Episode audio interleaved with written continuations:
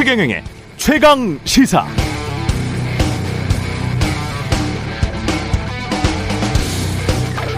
보지도 듣지도 못했던 헬런 켈러는 어떻게 느끼고 깨닫고 말하고 읽고 쓰게 됐을까요?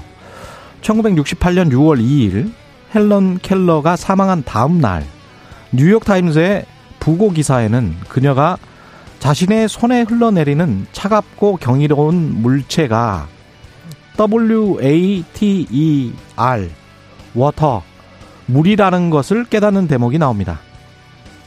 장애에도 불구하고 그녀는 눈에 보이지 않는 현실, 귀로 들을 수 없는 물체, 정의하기 힘든 추상적인 관념들을 이해하고 이를 그녀의 자서전 등에 담았습니다.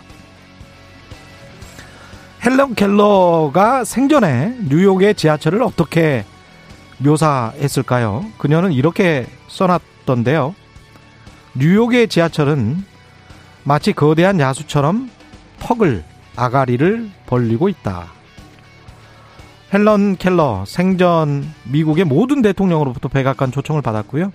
미국 최고 영예의 시민 훈장도 받았고 또 하버드 대학을 비롯한 미국 최고의 대학들로부터 명예학위도 많이 받았습니다.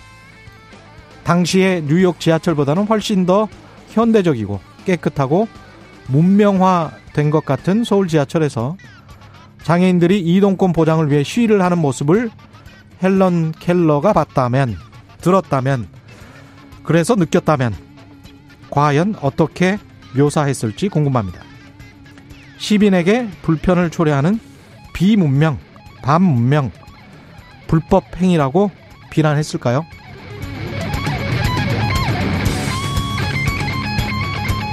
네, 안녕하십니까. 3월 30일 세상에 이익이 되는 방송 최경령의 최강시사 출발합니다. 저는 KBS 최경령 기자고요. 최경령의 최강시사 유튜브에 검색하시면 실시간 방송 보실 수 있습니다. 문자 자면은 짧은 문자 50원, 긴 문자 100원이 드는 샵 9730 또는 유튜브에 의견 보내주시기 바라고요. 무료 콩 어플도 많은 이용 부탁드리겠습니다. 오늘은 윤석열 당선인의 인수위 정책 노선에 대해서 민주당 입장 한번 들어보겠습니다. 더불어민주당 김성한 정책위 의장 만나보고요. 국민의힘 나는 국대다 2기 선발이 한창인데요. 1기 선발자죠. 임승호 전 대변인 만나봅니다.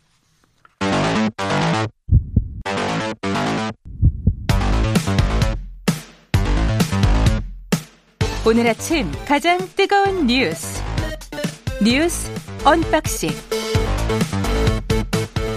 네 뉴스 언박싱 시작합니다. 민동기 기자 김민아 시사평론가 나와 있습니다. 안녕하십니까? 안녕하십니까? 네 인수위 소식이 오늘 많습니다.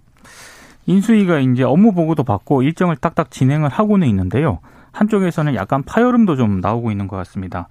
특히 대통령직 인수위원회 과학기술교육 분과가 좀 대표적인데요. 예. 실무위원회에서 해촉이 된 사람이 있거든요. 조상규 변호사라고 어제 기자회견을 열었습니다. 자신의 해촉이 부당하다 이렇게 주장을 했는데 이유는 이렇습니다. 본인이 대통령 당선인 경호 차량과 번호판이 노출된 사진 음. 이런 거를 이제 공개를 했는데 페이스북 이런 데다가 예. 이게 이제 보안 유지 위반이다라고 어 해서 이제 해촉이 됐다. 이게 언론 보도 내용이거든요. 예. 이거에 대해서 본인은 어떤 소명 절차도 밟지 못했고 해촉 사유가 뭔지 구체적으로 통보를 못 받았다. 이렇게 주장을 했고 그리고 경호 차량 번호판이 명확하게 다 나온 사진들이 허다하다. 근데 왜 자기만 해촉을 하느냐? 음. 언론 보도를 통해서 이제 이 번호판이 노출이 된 게 있다는 게 조 변호사 주장이거든요. 예. 근데 이 조상규 변호사가 어떤 분인지 약간 좀 기억이 가물가물하실 텐데 지난해 조성은 씨 고발사주 의혹 사건 있지 않습니까? 네. 여기서 논란이 됐던 그 고발장 작성을 맡았던 그 변호사입니다. 아 국민의힘을 대리해서 그렇습니다. 아. 그 변호사가 이제 조상규 변호사고요. 아, 그리고 본인이 어제 기자회견을 하면서 자신의 해촉 사유가 아, 이런 어떤 그런 뭐 경호 차량 번호판이라든가 이런 게 아니라 다른 데 있다라고 주장을 했는데 그게 뭐냐면은 아, 20대 총선에서 서울 용산구 지역구를 두고 당내 경선을 치른 그 당사자가 음. 권영세 부위원장이었거든요. 인수위 부위원장. 네, 그렇습니다.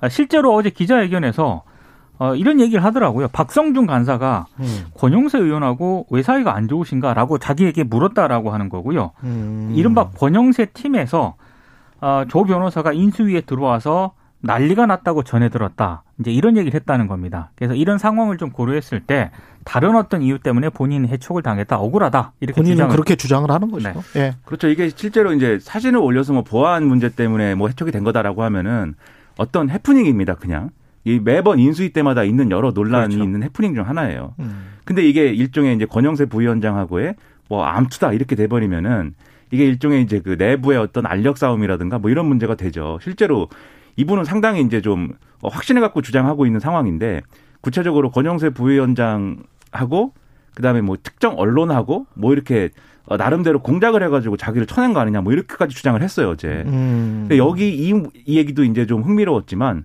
또 하나 흥미로운 얘기를 했는데 이 고발사주 담당 변호사다 뭐 이렇게 얘기를 하면서 근데 표현은 담당 변호사인데 지금 말씀하신 것처럼 손준성 보냄으로부터 시작된 최강욱 의원에 대한 고발장이 어떤 경로를 거쳤는지는 모르지만 정점식 의원 당시 법률지원단장인 정점식 의원 통해 가지고 이 조상기 변호사한테 간 거 아니냐. 그래서 그거를 기초한 고발장을 작성한 거 아니냐라고 의심하는 상황이지 않습니까? 예. 근데 그거 관련해서 수사를 받았다 공수처에 어. 그런 걸 얘기를 하면서 윤석열 당선인의 어떤 그런 윤석열 정부의 성공을 원해가지고 내가 그런 수사도 받고 막 했는데 음. 그런데 나를 이렇게 촉할 수 있느냐라면서 윤석열 당선인의 성공을 기원하고 예, 윤석열 당선인 부부의 어떤 행복을 원한다. 어. 이, 이 얘기는 편집하지 말고 꼭 실어달라. 막 이렇게 얘기를 했어요. 그러니까 예. 이게 뭐지? 들으면서 그 기사를 보면서 이 얘기를 왜 하는 거지? 이게 살려주십시오일 수도 있지만 뭐 가만히 있지 않겠다일 수도 있는 거 아닙니까?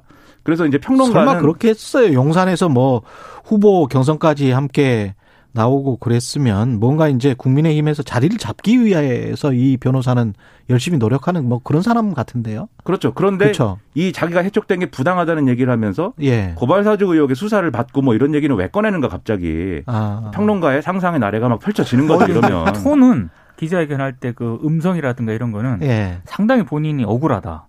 이런 음. 좀 톤이었습니다. 그러니까 고발 사주 얘기를 다시 꺼낸 게 그러니까 살려달라는 것인지 윤석열 당선인의 관심을 끌기 위한 살려달라는 것인지 아니면은 은, 은근히 어떤 협박적으로 이야기를 하는 건지. 그렇죠 그런 건지 어. 상상의 나래를 막 펼쳐지게 해가지고 이런 상황이 방치되면 안 됩니다. 이거 예. 이런 상황들은 결국 측근 논란 이런 걸로 가기 마련이거든요. 결국 그렇죠. 이런 거는 통제해야 되고 수습을 해야 됩니다. 인수위 내부에서 아마 또 이게 이제 어떤 그 출세를 위한 그 하나의 사다리로 생각 모, 모든 인수위가 다 그럴 수밖에 없고 그렇죠. 특히 이제 외부에서 이렇게 이분은 내부 사람일 수도 있고 외부 사람일 수도 있고 그렇지만 국민의힘 입장에서 봤을 때는 근데 어떤 그 권력을 잡기 위해서 서로 간의 경쟁이 치열한 그런 하나의 모습으로도 보일 수가 있겠습니다. 왜냐하면은 또 다른 사람을 위해서 또 막 비난을 하고 이러, 이러잖아요. 이 변호사가. 그렇습니다. 예. 네.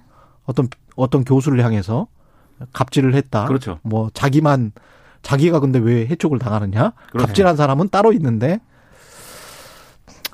일종의 뭐 해프닝으로 볼 수도 있겠고요. 예. 해프닝으로 끝나면 다행인데 예. 만약에 인수위 내부에서 음. 이런저런 문제들이 계속 발생을 하지 않습니까? 예. 이러면은 상당히 문제가 될 수 있는 거죠. 그 늘 과거의 인수위의 사례를 보면은 이런 해프닝성 논란으로 시작돼가지고 결국은 서로 간에 이제 알력 싸움 이런 게 되고 그런 것들이 음. 이후에 이제 이 조각을 할때 예. 집권하고 나서 이 인사 검증 이런 것에 실패로 이어져 가지고 이게 논란이 되고 뭐 이랬던 그렇죠. 사례들이 있거든요. 그렇죠. 그런 것들을 다시 하면 안 되기 때문에 예. 이런 논란에 대해서는 정말 칼같이 정리해야 되고 음. 그리고 왜 이런 논란이 벌어진 것인지에 대해서도 설명을 잘 해야 됩니다. 국민들에게 알려줘야 되고 결국은 뭐 이익과 떡고물이죠. 과거에 제가 그 이명박 정부 인수위 시절에 어떤 그 부동산 관련된 전문가가 있었는데 그 전문가가 아예 인수위 전문위원이라고 홍보를 하면서 30분에 얼마씩 또 돈을 받고 또 부동산 투자에 관해서 컨설팅도 하고 뭐 이랬다가 이 사람이 해- 결국 이제 KBS 9시 뉴스에서 보도를 해서 해촉된 적이 있어요. 그러니까 인수위 같은 경우는 권력과 이익을 원하는 사람들이 물론 이제 본인들이 국가에 충성을 하고 나라가 좀 잘 되기 위해서 정권이 좀 잘 돼서 좋은 방향으로 가기 위해서 그런 뜻이 대부분이겠죠. 네. 대부분이겠지만 속마음으로는 다른 짓을 하는 사람들이 분명히 있을 수 있어요. 그렇죠. 100% 있죠. 예, 네. 예, 그래서 박근혜 정권 인수위 때는 예. 인수위원들한테 아무 얘기도 못하게 해가지고 예. 말을 못하는 인수위원들이 기자들에게 귤을 나눠줘가지고 그것도 화제가 됐는데 근데 그때는 그렇, 그렇게 되니까 오히려 불통 논란이 불거지고 그때도 논란이 많았습니다. 그렇죠. 이래도 문제고 저래도 문제인데 예. 어쨌든 이게 권력의 어떤 뭐 다툼 이런 걸로 가는 방향은 최소화해야 된다는 거죠. 예. 그리고 법무부는 업무 보고를 받았는데 수사지휘권 폐지 쪽으로 윤석열 당선자의 사법공약 쪽으로 법무부가 좀 기울은 모양새입니다. 그죠? 그러니까 형사 사건 공개 금지 등에 관한 규정이 있지 않습니까? 예. 이거 폐지를 포함한 훈련 개정에 법무부가 동의를 했습니다. 음. 그러니까 이 규정은 다들 아시겠지만 2019년 조국 전 법무부 장관 시절 만들어진 훈령인데 피의 사실 공표 금지와 인권 보호 차원의 수사 상황 공개 금지 등의 내용을 그런 내용을 담고 있습니다. 예. 상당히 좀 당선자 쪽으로 기운 듯한 그런 보고 내용인데 에, 그런데 완전히 기운 건 아니고요. 어, 뭐 몇 가지는 또 균형을 좀 잡으려고 노력을 한 것도 있는 것 같습니다. 지금 어제 이제 법무부가 어, 이 업무 보고할 때 가장 관심이었던 거는 법무부 장관의 수사지휘권 폐지라든가 검찰 직접 수사 확대 그리고 검찰 독자 예상 편성권 부여 공약에 대해서 법무부가 어떤 입장을 밝힐 것인가 이게 이제 관심이었는데 일단 어, 피의 사실 뭐 공표라든가 이런 부분에 대해서는 상당히 당선자 쪽으로 기울었는데 나머지 부분이 있지 않습니까? 검찰의 독자적 예산 편성권에 대해서는 인수위는 이건 법 개정 없이도 가능하다. 어제, 어제 이런 입장을 밝혔는데 법무부는 그건 법 개정이 필요합니다라고 음. 여건 다른 입장을 냈거든요.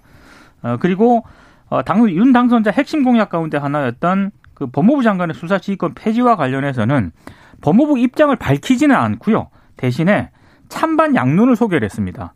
이 문제는 국회가 결정할 입법 사항이다 이런 점을 강조를 했는데 분위기는 뭐, 뭐, 굉장히 그 전에 비해서는 괜찮았다라고 하는데, 나름대로 법무부가 당선자 쪽도 좀 생각을 하고, 현 박범계 장관도 생각을 하고, 굉장히 좀 중심을 잡으려고 했던 것 같습니다. 근데 사실은 박범계 장관은 뭐 갈참 아닙니까? 그렇죠. 예. 그렇죠. 이제 갈 사람이다. 뭐 그리고 본인이 법무부 법무부는 그리고 사실은 검사들이 다 주요 요직에 다 있는 거잖아요. 그렇죠. 예. 그래서 이제 어, 박범계 장관도 나는 갈 사람이다. 뭐 이렇게 음. 얘기를 해- 하기도 했는데 결국 뭐 본질은 그런 거죠. 음. 이, 이, 여기 지난번에도 말씀드렸습니다. 뭐 법무부 법무부 업무 보고 내용에 수사지휘권 폐지에 대한 얘기가 있든 없든 그거는 뭐 업무 보고의 내용인 거고 인수인계를 위해서 하는 거고 음. 뭐 추진하면 되는 거거든요. 그럼에도 불구하고 이렇게 상황이 된 것은 결국 인수위가 일종의 군기잡기를 한 거고 법무부가 그 군기 잡기에 대해서 최소한의 성의 표현을 지금 한 거죠. 예. 그래가지고 이제 봉합되는 모양새로 간 건데, 근데 이런 식으로 하는 게 바람직한 거냐? 저는 이제 별로 인수위 활동에 있어서 바람직한 모습은 아니라고 생각합니다. 예. 안철수 인수위 위원장은 국무총리직을 맡지 않겠다. 이런 뜻을 전달을 했다고 합니다. 어제 윤석열 당선자랑 한 40분 정도 면담을 했다고 하는데요. 음. 본인은 국무총리를 맡지 않고 당으로 돌아가겠다. 이런 입장을 전달했다라고 합니다. 개인적인 생각이지만 이준석 대표가 별로 좋아할 것 같지는 않습니다.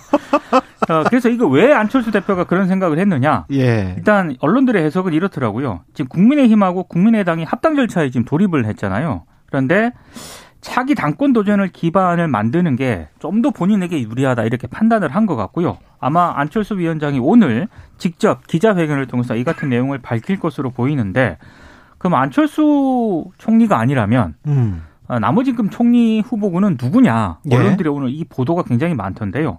한덕수 전 총리 이름이 많이 나오고요. 그리고 뭐 동아일보 보도를 보면 한덕수 전 총리, 김한길 국민통합위원장, 박주선 인수위 대통령 취임 준비 위원장 등 세 배수로 압축을 해서 음. 이미 당선자에게 보고가 됐다 이렇게 보도를 하고 있습니다. 예. 그리고 지금 다른 언론들 보도를 보면 뭐 임종년 전 금융위원장이라든가 예. 최준경 전 지식경제부 장관도 검토를 하고 있는데 예. 근데 두 사람은 총리보다는 음. 기획재정부 장관 후보군으로 좀 분류가 될 가능성이 있다. 이런 내용이 오늘 좀 많이 나오고 있습니다. 김한길과 박주선을 제외를 하면 한 한덕수도 그렇고 임종용도 그렇고 최준경도 그렇고 다 경제통들이네요. 그렇습니다. 예. 그러니까 인수위가 밝힌 이제 총리 후보자의 컨셉에 대해서 경제 원팀이다라고 한 얘기도 있고 국민 통합이 필요하다라고 한 얘기도 음. 있습니다.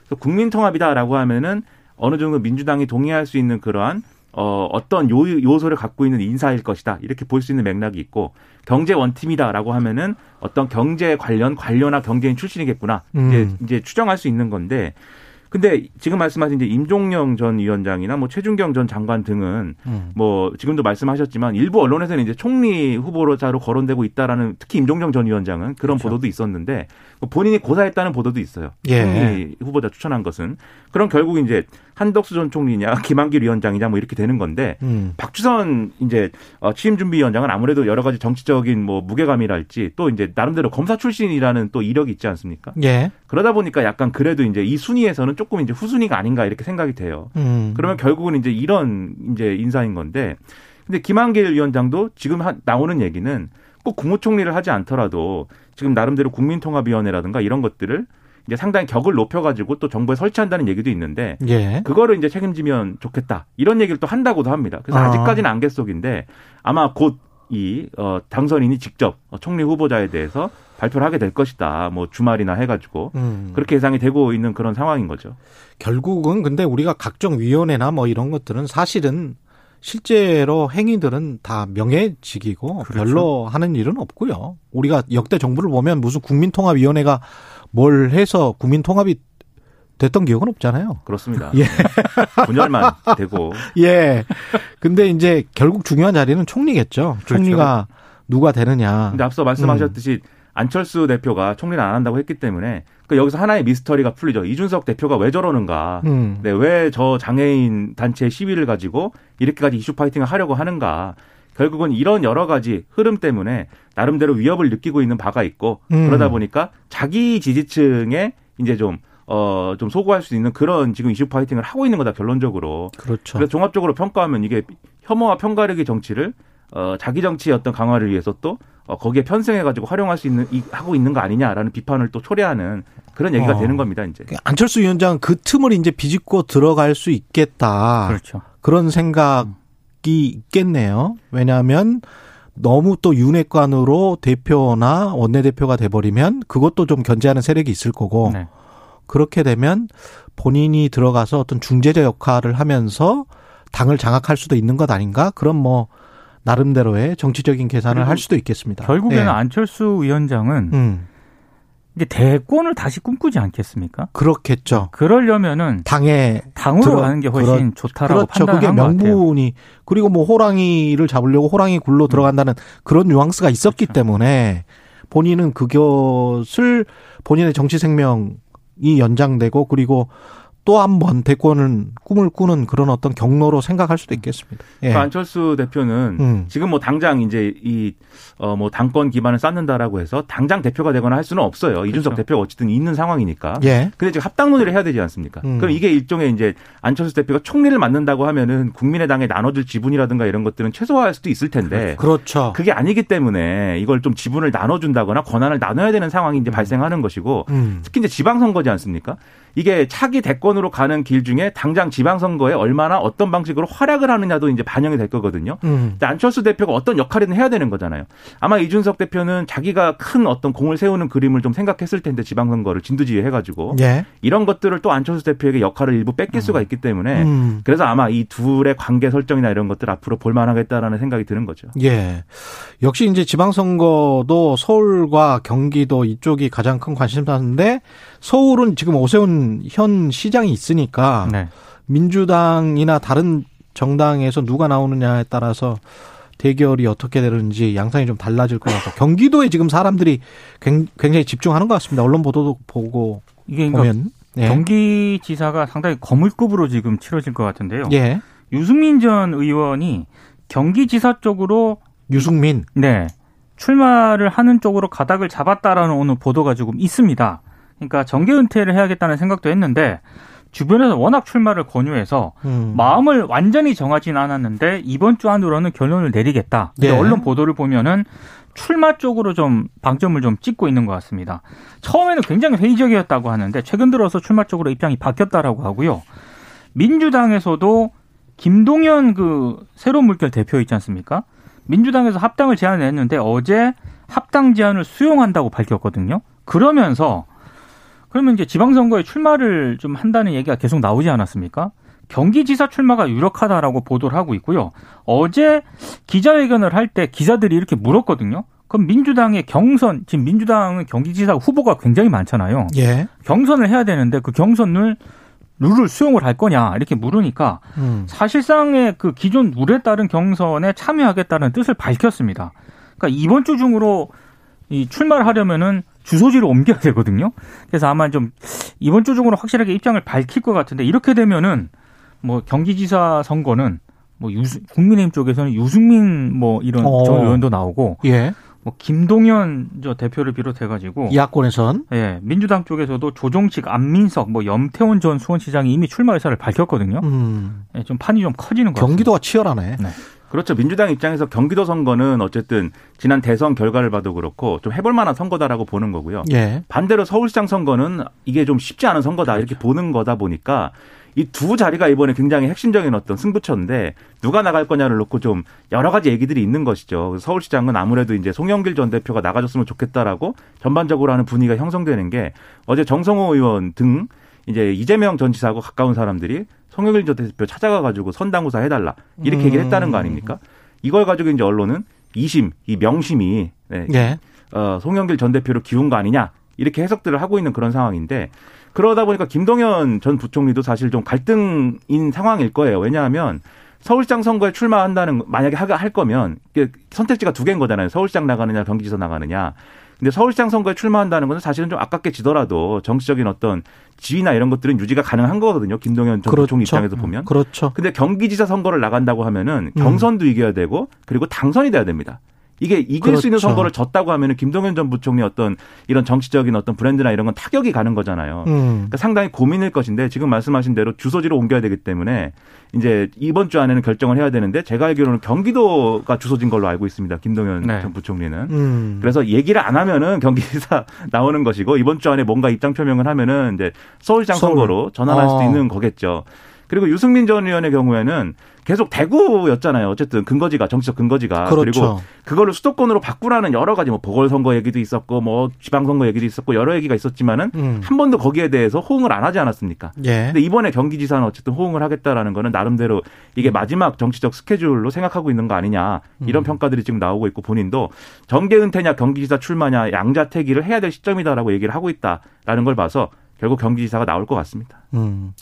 청와대의 이야기는 이게 김종숙 여사 옷값 사비로 구입했다. 이게 어제 청와대에서 공식 브리핑을 했네요. 그러니까 특수활동비로 구입한 것 아니냐라고 야당을 비롯한 일부에서 계속 계속 의혹을 제기를 하고 있거든요. 그게 그 여성들 커뮤니티에서는 굉장히 많이 돌았던 루머인 것 같은데요. 근데 이제 예. 거기에 대해서 청와대가 지금까지 공식 입장을 안 밝히다가 음. 특수활동비로 구입한 거 아니고 사비로 구입을 했다라고 얘기는 했는데 그럼에도 불구하고 이제 일부 언론들은 그러면 구체적인 내역이라든가 이런 거를 더 공개를 왜 못하냐 지금 이러고 있거든요.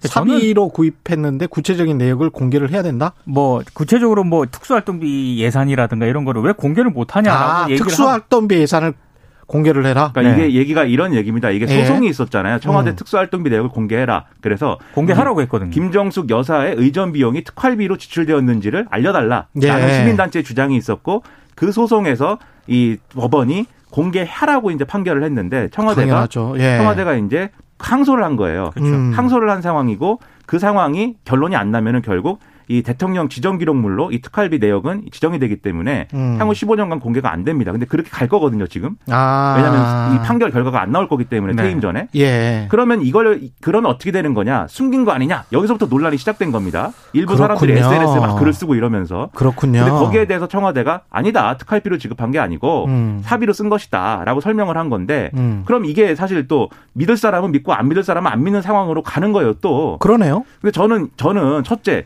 그러니까 언론이 어. 누가 이 판결 내용은 결국 특활비 공개에 대한 내용인 것이고 김정숙 여사의 옷값에 대한 내용이 아닌 거거든요. 결론적으로 얘기하면. 특활비는 공개돼야 될 대상들이 굉장히 많은데. 그렇죠. 이걸 예. 공개해야 되는 문제는 또 변론인 것이고 김정숙 여사의 옷값 얘기는 또 별개인 것이죠. 예. 그래서 첫째 특활비 공개에 대한 기준이나 이런 것들을 세워야 되는 거고 어디까지 음. 공개할 수 있는 거냐 공개를 또 하자. 예. 둘째로 대통령 배우자 영부인의 경우 옷값이라는 거는 어떻게 지출해야 되고 그걸 어떻게 공개해야 모두가 납득을 하는 거냐. 그것도 얘기를 해봐야 되는 건데 음. 지금 모든 얘기를 무슨 뭐 사치 무슨 뭐 이걸 뭐 왜 숨겼냐 이렇게만 가고 있어가지고 답답합니다 지금 네티즌 수사대가 나와가지고 그 옷을 다 몇 벌인지 얼마짜리인지를 지금 막 얘기하고 있는데 특활비는 행정부, 검찰, 청와대, 국회 특활비 많잖아요. 그거 엄청 많죠. 예. 근데 저는 기본적인 입장은 다 공개를 했으면 좋겠어요. 그렇죠 공개를 예. 하는 게 전반적인 다. 공개를 하는 게 됩니다. 맞다. 그리고 그거를 뭐 법원까지 가서 소송을 하고 그 다음에 정보공개 청구를 하고 뭐 이런 것들이 네. 사실은 불필요하다. 음. 그럴 필요가 뭐가 있어요. 공개를 해야지. 그러니까 정보기관 특수한 기관이 있잖아요. 예. 국정원이라든가 음. 이런 기관들을 다 공개할 수는 없겠죠. 그런데 그뭐 뭐 국가 안보와 관련되는 네. 사안이다. 그렇지 않은 어떤 그 정부 부처라든가 청와대를 비롯한 검찰까지 포함해가지고 예. 국회도 있지 않습니까? 예. 이런 부분의 특수활동비는 기본적으로 공개하는 게 맞다고 국회 생각합니다. 그 특수활동비가 또 다 면세예요. 맞습니다. 예, 면세를 해서 그걸 그런 식으로 이제 월급만 올리는 거다 그런 비판은 많이 받았거든요. 그러니까 특수활동비는 다 공개를 해서 그 내역을 그리고 그동안에 그렇게 안 썼었으면 제대로 공개를 하- 해야지 앞으로는 제대로 쓸 거 아니에요. 그렇죠. 그렇죠. 공개를 해야 된다고 봅니다. 예. 그리고 옷감 어디든. 얘기는 네, 옷감 음. 얘기는 그러니까 영부인도 나름대로 공식 행사를 수행하는 게 있잖아요. 그러면 그런 데 들어가는 의전 비용을 어떻게 처리해야 되는 건지를 얘기를 해야지. 그- 그렇죠. 그건 또, 또 다른 문제고. 무슨 마녀사냥 하듯이 이렇게 얘기할 문제인가 이게 음. 상당한 의문입니다 저는. 네. 뉴스 언박싱 민동기 기자 김민아 평론가였습니다. 고맙습니다. 고맙습니다. KBS 일라디오 최경영의 최강시사 듣고 계신 지금 시각 7시 46분입니다.